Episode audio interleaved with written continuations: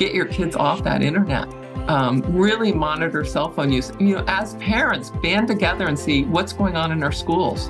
What are children being taught? What are they, you know, as much as you can be present, you know, be present in that school, volunteering in the classroom, you know, driving on field trips, the things that you can hear when you're driving a car loaded full of kids that are just chitter chatting, thinking that mom driving the car isn't paying any attention when, of course, her mom radar is like up like that. Outstanding is a production of The Washington Stand, where you can find news and commentary from a biblical worldview.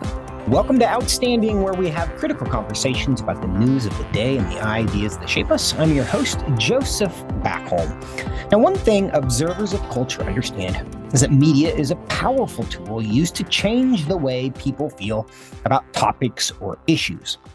Now, way back when, some of you will remember when Murphy Brown was used to advance the cause of feminism and destigmatize single motherhood. It was scandalous indeed at the time. My, how things have changed.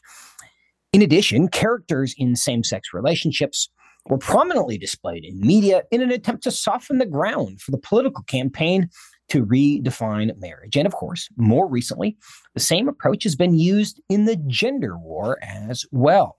Now, according to the Washington Post, quote, trans filmmakers are showing their movies at Sundance, trans musicians are winning Grammys, and trans writers are best selling authors. Popular video games such as The Sims 4 allow players to create trans characters, end quote. So we can see how this script is working out in media as it's used to soften the ground for yet another political advance by the sexual revolution. Now, the results of this have not simply been to make the world kinder for people struggling with mental and emotional problems, but the celebration and exaltation of a trans identity has convinced a lot of people that a trans identity is the solution to their pain. As a result, we've seen an explosion in the number of people claiming this trendy new identity, particularly among young people. Now, a review of some of the numbers. The number of medical appointments related to gender identity disorder rose from 14,000 in 2016 to over 38,000 in 2022. Now, the majority of those patients, of course, were between the ages of 19 and 30 years old. That's nearly a tripling in the number of just appointments around this. Now, in addition, according to reports from state Medicaid agencies, new diagnoses of gender dysphoria among 6 to 17 year olds likewise tripled from 2017 to 2021. In 2017, there were about 15,000 diagnoses. By the time 2021 rolled around, there were 42,000 diagnoses in that year. So we've seen a tremendous increase. But as a result, there is now another group who is growing in visibility, and that is perhaps ironically, the detransitioners. These are the young people who were caught up in the social contagion that began in earnest around 2015, who have since decided it was all a big mistake. Why was it a big mistake? Why did their feelings change when they were so sure only a couple years previously? My guest today is the co author of a new book called Detransitioner Diaries, which tells the stories of these people and their families. Jennifer Lahl is, among other things, the founder and president of the Center for Bioethics and Culture Network, as well as the co author of Detransitioner Diaries. And she joins me now. Jennifer, thanks for taking the time today. Yeah, thank you for having me. Well, first, let's get to know you a little bit. And I want to get into this book and just kind of the work that you're doing here. But uh, how did you become someone who uh, cares about this issue and ends up writing a book about detransitioners? Well, for those who don't know me or my work, um, I was a pediatric critical care nurse for many, many, many years. So I always had a really keen interest in children's health and um, obviously medical ethics. So when I founded the Center for Bioethics and Culture after studying um, bioethics in graduate school, I was concerned with the direction that medicine was headed. And I'm sure many of your listeners can probably think of many ways that medicine has gone wrong. And I was happy working in the space of assisted reproductive technology for many years. And then I found out that children, before they're transitioned, in quote, or put puberty blockers or cross sex hormones are offered fertility preservation as part of their treatment. And I use treatment lightly. So they're offered to freeze and bank their ova, egg, or sperm because we know that transgender medicine destroys fertility. And that's when um, our organization decided to weigh in heavily. And we produce actually three documentaries on the transgender debate.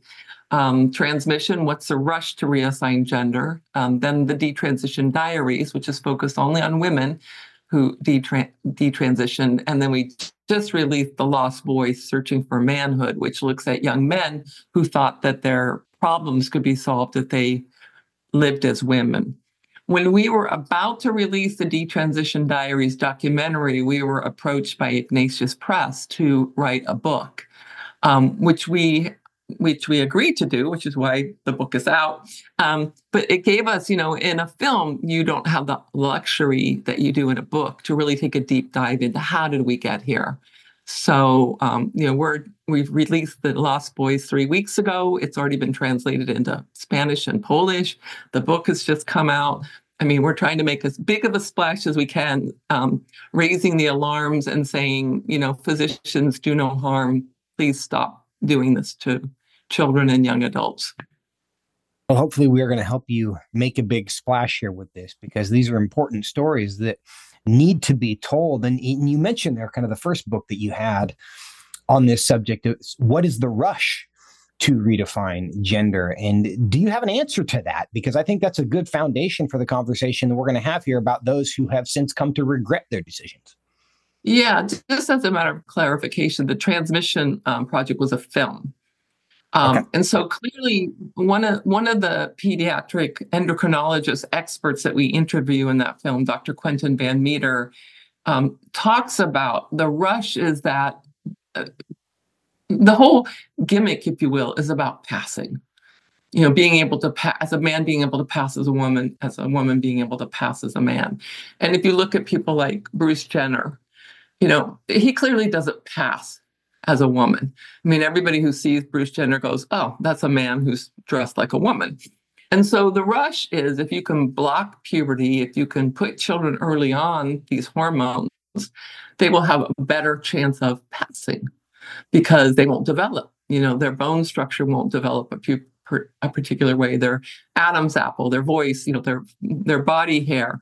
So the the rush is in the effort of um, allowing these children to pass.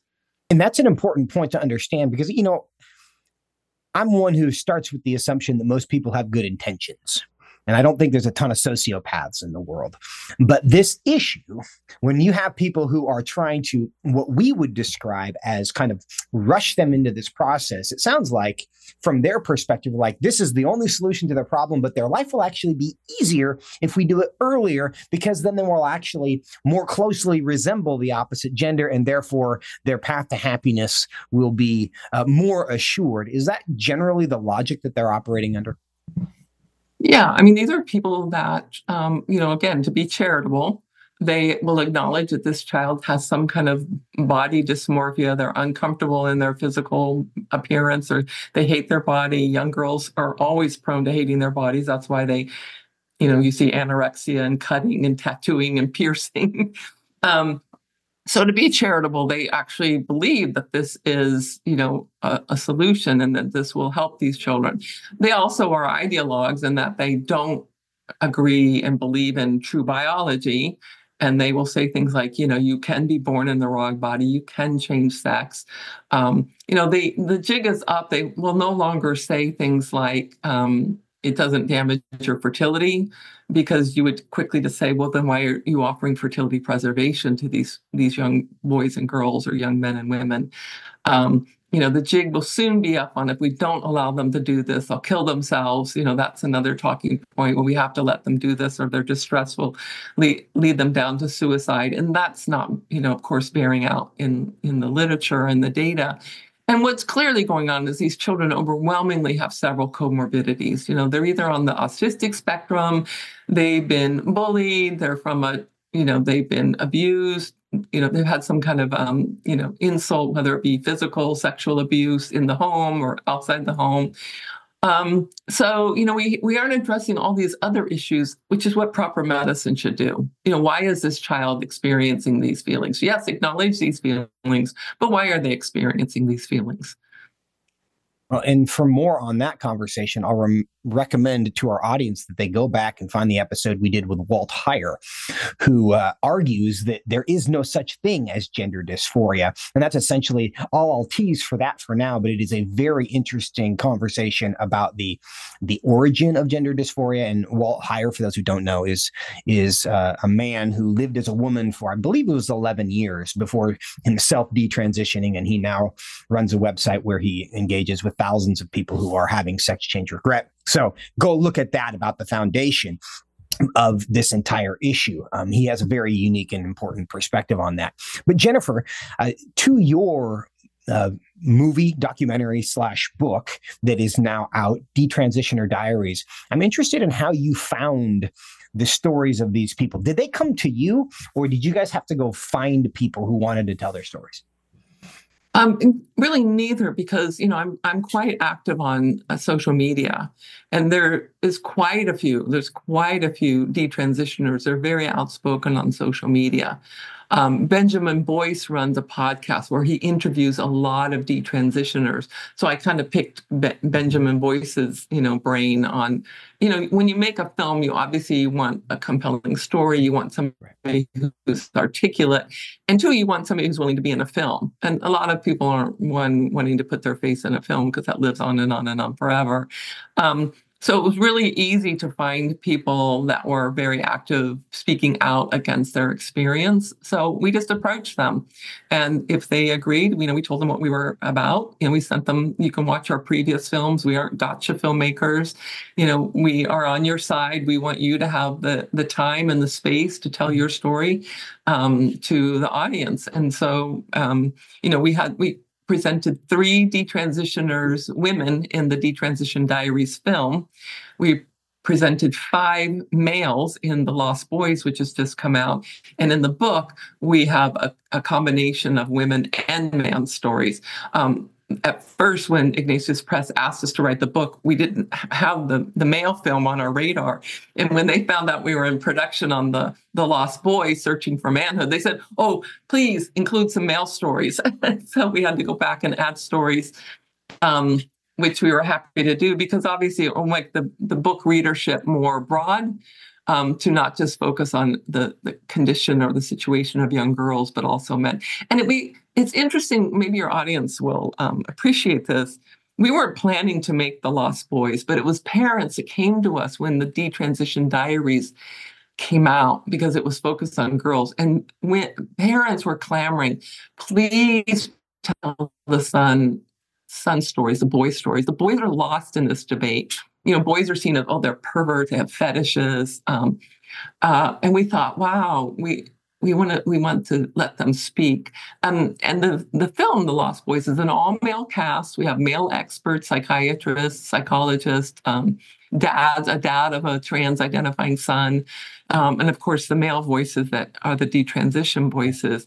And you know, the girls and the men have similar issues, whether they're autistic on the spectrum, OCD, bullying, um, uh, you know, some kind of trauma in their past. But what's unique to boys that isn't the situation of girls is boys have this thing called puberty that really hits boys much differently than it hits women or girls and and young men today and boys are hearing these messages of rape culture misogyny um, you know you're just uh, you know toxic masculinity so you know boys are getting all these messages of men are bad and then they hit puberty and they have these natural you know desires and feelings and they all of a sudden go from a goofy little boy to this young boy at school that's like got raging hormones and he's hearing these messages I'm I'm bad, I'm bad, I'm bad. And so some of these boys think,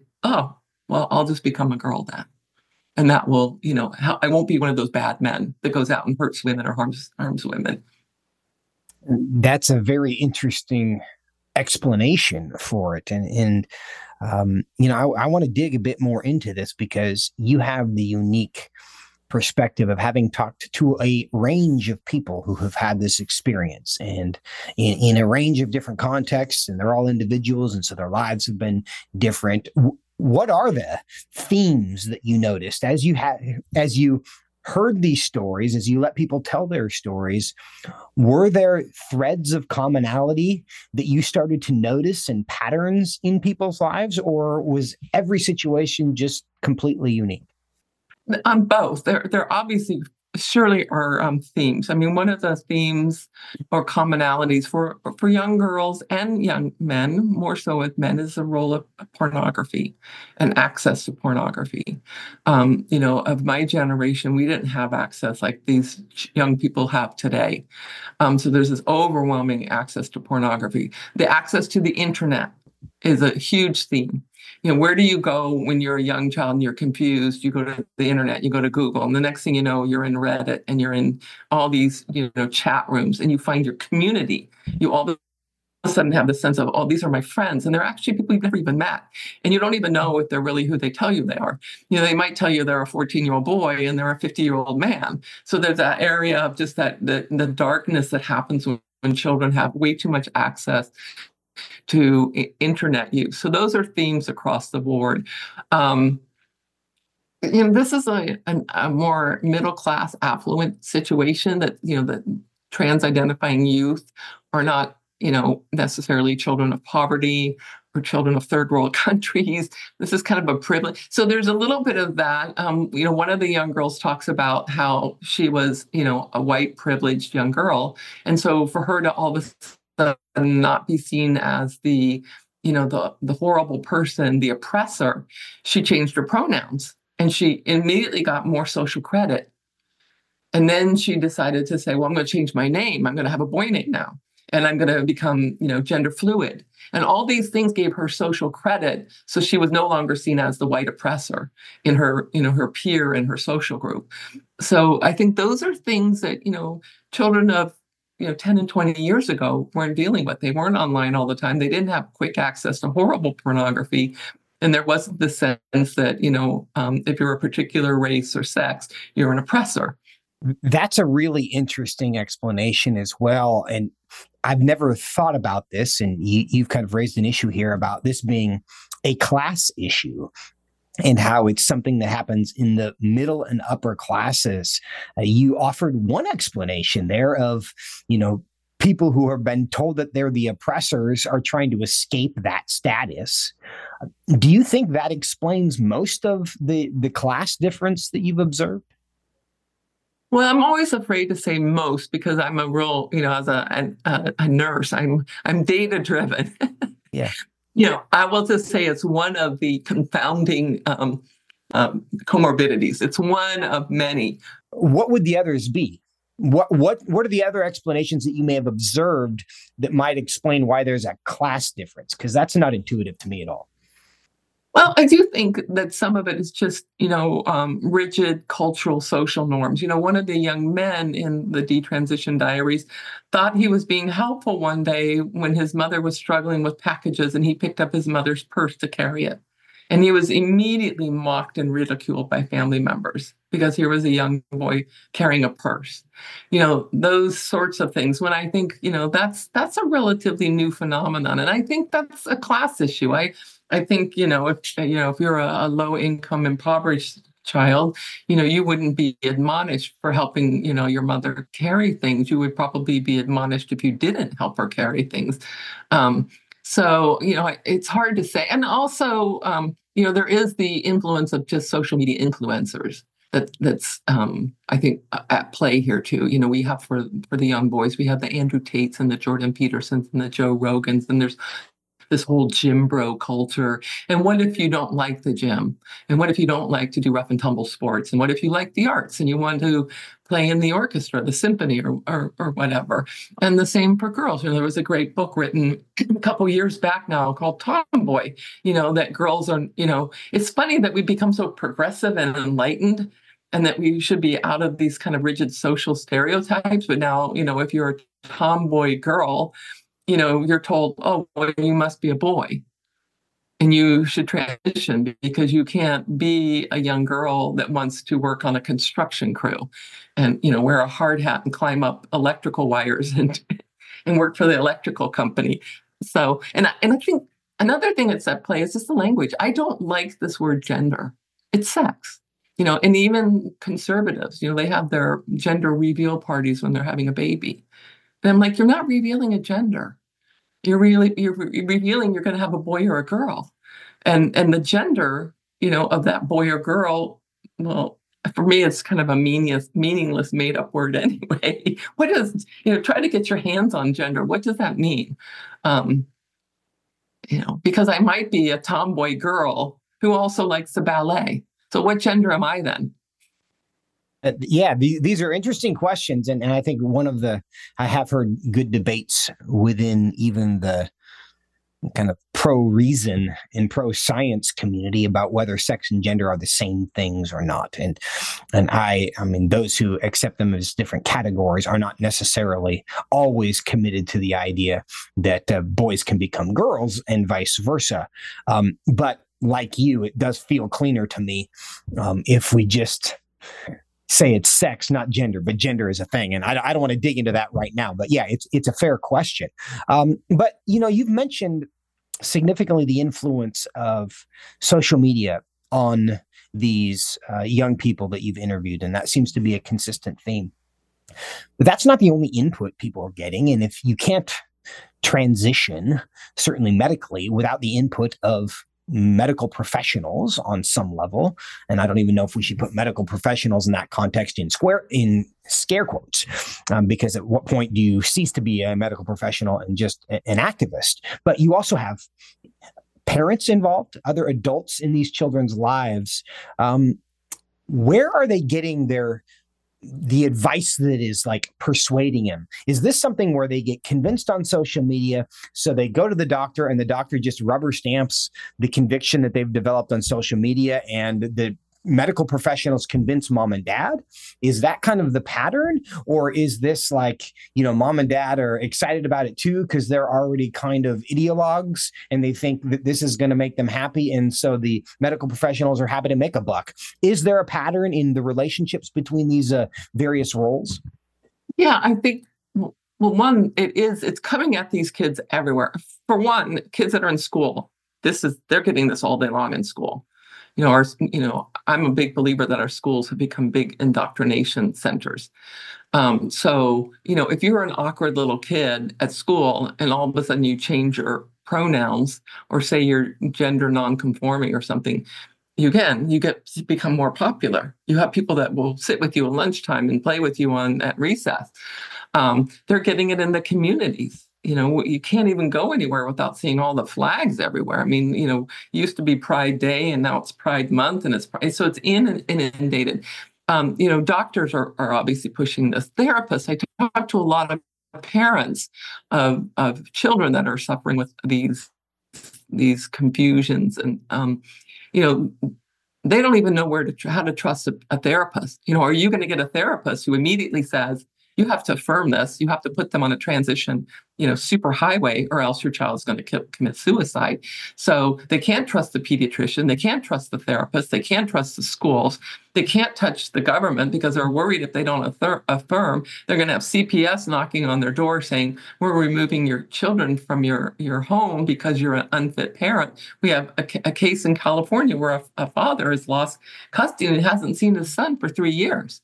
Now he has two sons and one he sees on a regular basis. So he's not an unfit parent to see that child and be involved in that child's life. But because his other son is trans identifying and he doesn't affirm that, he's an unfit parent for that child. And, you know, and this is the dad who's fighting and, and has been in a, you know, year long custody, years long custody battle.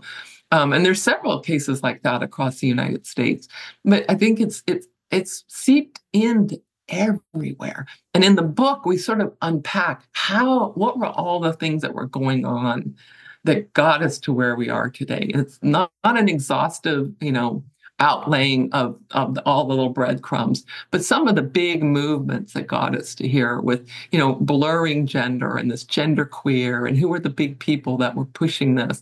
Um, and also what was going on in medicine and other areas where medicine has gone terribly wrong. We have many, many examples of time times when medicine went really bad. And then we are living today, and I always say this is a winnable issue in our in our lifetime. You know, there's a lot of issues we've been many of us have been fighting for for years and years and years. Then we may, maybe won't see one in our lifetime. I think we will see this one. And, and it's the case with many of our medical scandals. It's lawsuits and it's whistleblowers. And we have yeah. a mounting number of lawsuits in the United States, and we have more and more. Just the other day, another, I think it's the third or the fourth big whistleblower. These are people on the inside that have been pushing this, that drank the Kool Aid, that were ideologues, and they've said, I can't do this anymore. It's wrong. So I think we're going to have this, you know, big convergence of the stories of the detransitioners, the lawsuits, and the whistleblowers, and it's going to come crashing down you know, you mentioned there the parents that are in these custody disputes over this issue. And I can't help but wonder, you know, if I found myself in this situation, I'm quite sure I would have taken advantage of our wide open southern border.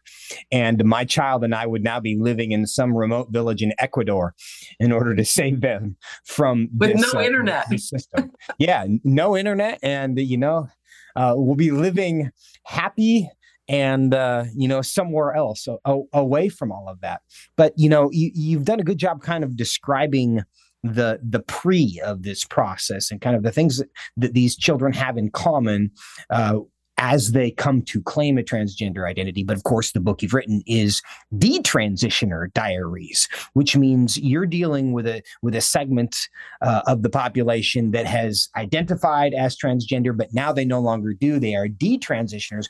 What are the themes that you notice in those stories? Well, it's very different for the men and the the women, young men and young women. Um, uh, one of the detransitioner men told me this. He said, Men get into this really fast and they get out of it really fast.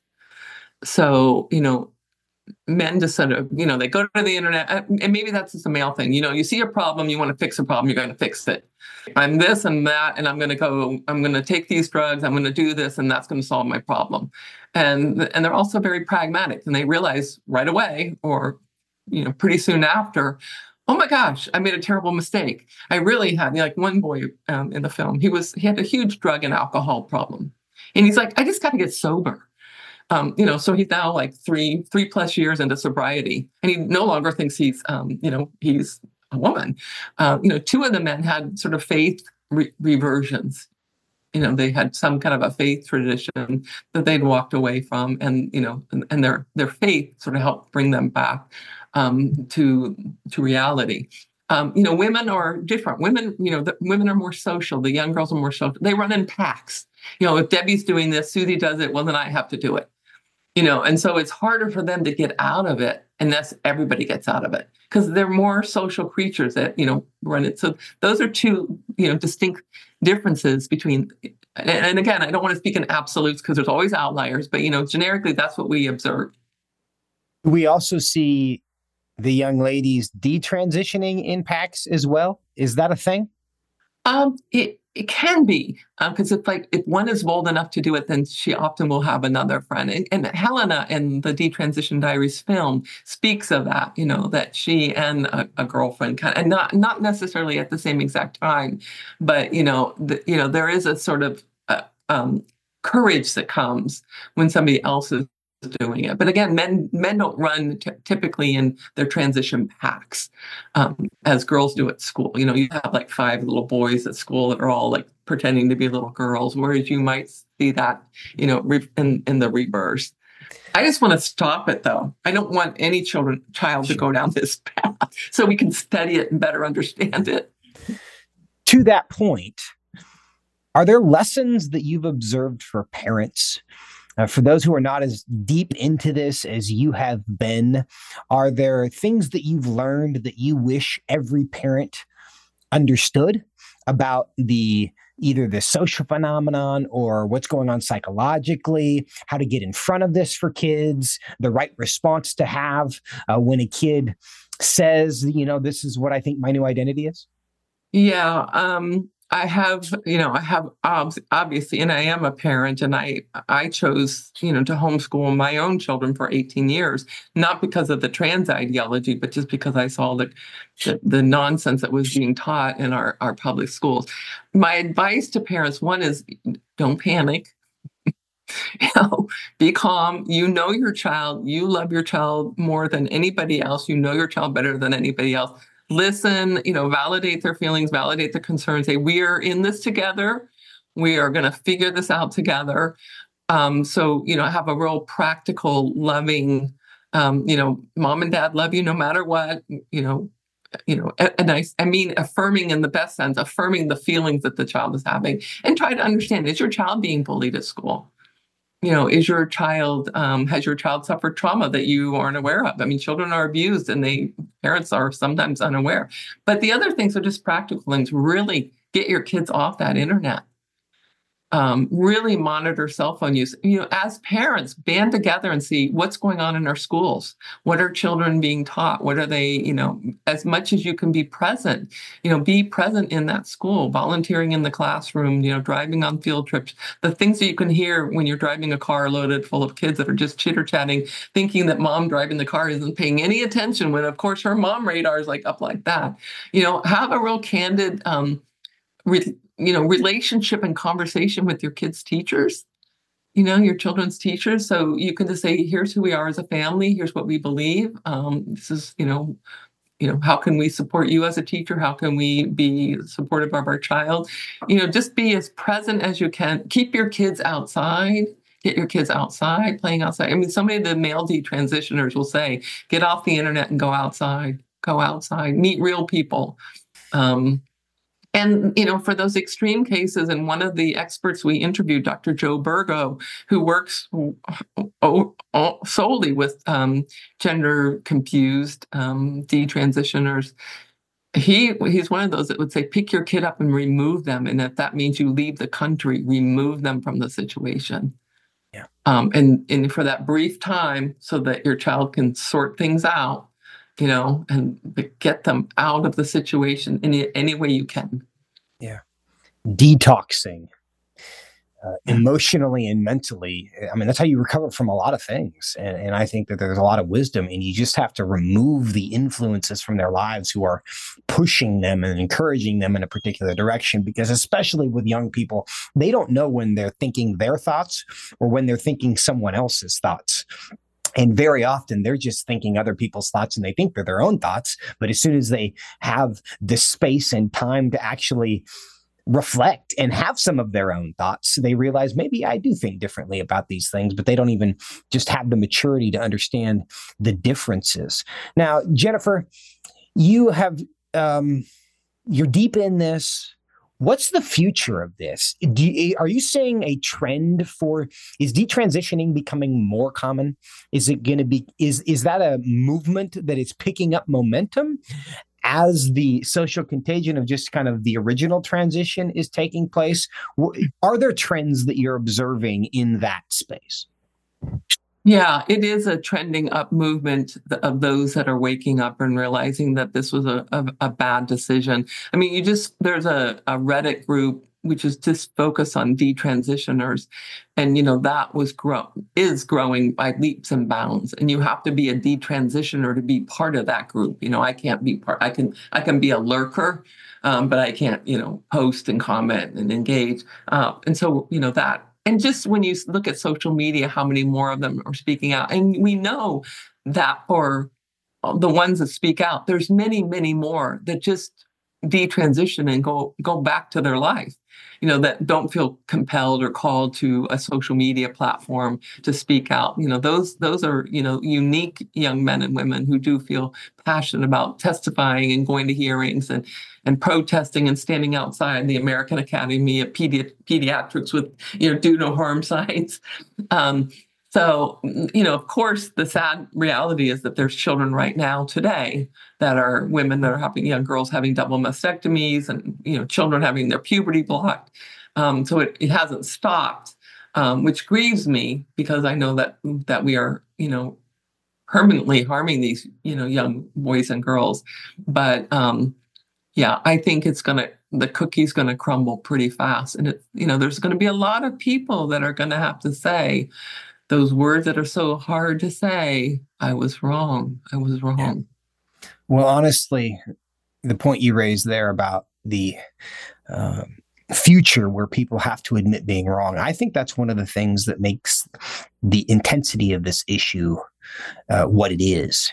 Because honestly, for those who have been encouraging and seeing transition as the solution, in order to admit that they are wrong, they are going to have to admit to sterilizing children and destroying the healthy functioning of their body these are these are medical experiments and the history of you know people who perform medical experiments for political purposes is not a list that you want to be included on.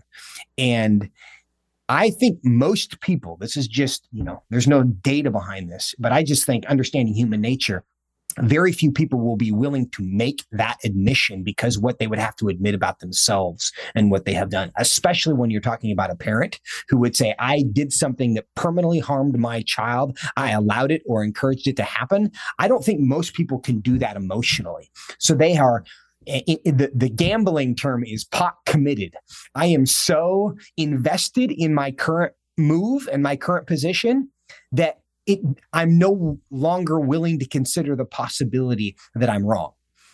And that phenomenon, I think, is has a lot to do with why we are experiencing the intensity from the parents on the other side of this because they are they have shut off the possibility that they have made a mistake because the implications of that are too terrible as either medical providers or even specifically as parents because they would have uh, permanently harmed their children um, in pursuit of nothing that it was actually helpful because of a you know because of a political cause but Jennifer, I want to um, have you look into the future a little bit. You've mentioned this a little. Uh, the solution to this is lawsuits going to be what ultimately ends this movement? Yeah, I think it will be the lawsuits, um, the whistleblowers coming forward, you know, that are have been on the inside and really seeing and can talk about what what's been going on. Because you know, we hear all the time, "Oh, we're not doing those surgeries at our hospital. Oh, we're not blocking puberty." Up, you know, so you know, there's the whistleblowers, the lawsuits, and then this the growing outcry of the detransitioners and of course you know the the family members the parents i think will will will see this come crashing down. And you know we're in an election year. Um, you know a lot of this will be um, perhaps you know helped to shut it down sooner um, you know, we've seen, you know, several of the red states have just said, we're not doing this in our state. Several of the blue states, like my state, California, we're now a sanctuary state thanks to Gavin Newsom. So trans identifying youth from other states can come here and, you know, taxpayers will, you know, pay for that. So I think it will be, um, and and I I love what they did um, as far as ending this, what they did in Florida, which was the medical professional societies in Florida um, said we won't do this versus a legislative act, which I actually prefer. I like doctors just saying this is not competency, this is not a standard of care, this is not the business or purview of medicine. Because you know, legislate legislators change. You know, you know, Florida could flip you know, and then new new sheriffs could come into town and say, no, we're going to do this and we're going to allow it. But when the medical establishment stands up and said and says, this is not the way we treat people that are struggling with mental illness or, you know, other other issues. And I hope that speaks to those in the medical profession who are listening today. Um, the greater the pressure you feel to say nothing, the more important it is that you say something because it is that fear of speaking the truth that allows um, bad things to happen in the world and so um, th- there is a i believe a uh, inverse relationship between the the the importance in in saying something uh, to the relative to the pressure that you feel not to say something. But the the book and the uh, documentary are Detransitioner Diaries. Jennifer, tell people where they can uh, find them. Well, the book is available on Amazon, or it's also available at the publisher Ignatius Press. And all of our films that I've talked about today are free on our YouTube channel. So the Center for Bioethics and Culture Network has a YouTube channel where you can see all of our movies. In three weeks, we've had 65,000 people watch the film. Um, people lo- people love free content, so we thank thankful thankful for our donors who allow us to make films, and then we can just put them out there for free. So we hope many of you listening will get the book and watch some of the films. And we will. Jennifer Lahl, thank you so much for your time today. Thank you, Joseph. Friends, we thank you for joining us on this journey today. If you've learned something, share with a friend because they will as well. And I do want to encourage you to check out those, uh, not only the book, Detransitioner Diaries, but also the the content that's on the YouTube channel there. Uh, you will grow in your understanding of the world that we live in, which is important for all of us who desire to make a difference in it. I want to remind you there are new episodes released every Tuesday and Friday, which means you need to like and subscribe so that you get the next one sent to you. As always, if you have any questions, comments, concerns. If you want to suggest a topic, email me at outstanding at washingtonstand.com. It's always a pleasure uh, to hear from you and have that conversation. Enjoyed it. Looking forward to the next one. My name is Joseph Backholm, and this has been Outstanding. Outstanding is a production of The Washington Stand, where you can find news and commentary from a biblical worldview.